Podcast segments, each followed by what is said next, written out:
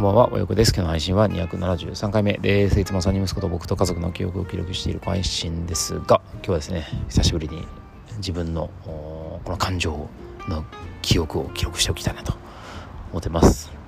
えー、昨日と今日の出来事が、なんか自分にとってものすごく、なんかこう、印象深いというか、あなんだろうな心に残る2日間だったので、えー、その2日間の出来事をまあちょっとこうオブラートに進みながらというかうん、ちょっとね具体的なあれはあまり言えないんですけどまあエッセンスをね、えー、記録しておこうと忘れないために残しておこうかなと思ってます。えー、まず昨日はね、あのまあ、自分が参加しているボランティア、えまあ本当に死にたいと思うぐらい心が追い込まれている人たちに対する傾聴のボランティアというのをやってますけどそのボランティアをまあの授業を展開している団体 NPO の団体の事務事務室に事務所にちょっとお邪魔してお話をするっていう機会をね、えー、自分で作ったんですけども、まあ、そこで、えー、皆さんとお話ししたこととか、えー、あと今日はねえっ、ー、とまあ、日中仕事をして夜ご飯を食べる時にね、えー、まあ、大学通信大学、うん、僕はまあ小あ社会人になってから、まあ、今現在、えー、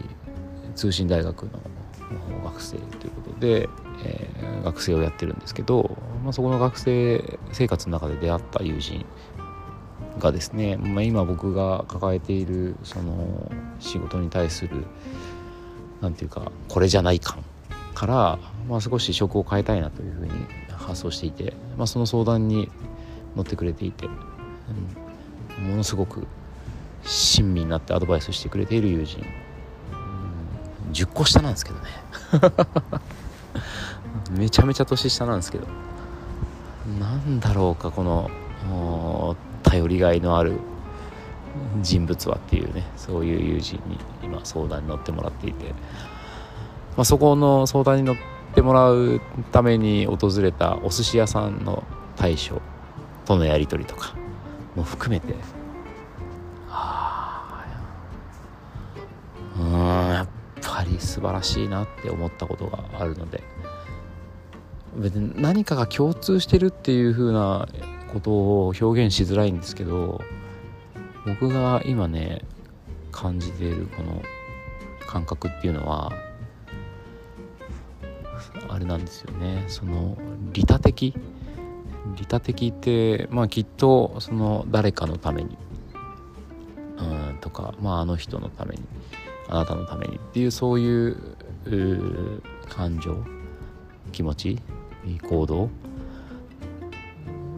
もまあ多分利他的っていうふうに言うんだと思うんですけどその利他的なあ心を強く強くというかもう本当に心から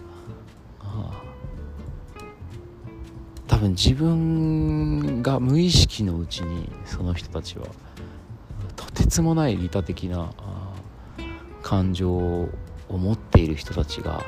利他的であることをすごく突き詰めた時に究極に利己的になるというか何て言うのかなあの結局あなたのため誰かのため、えー、この人のために何か自分ができないかって、えー、突き詰めた時に今あ私が俺が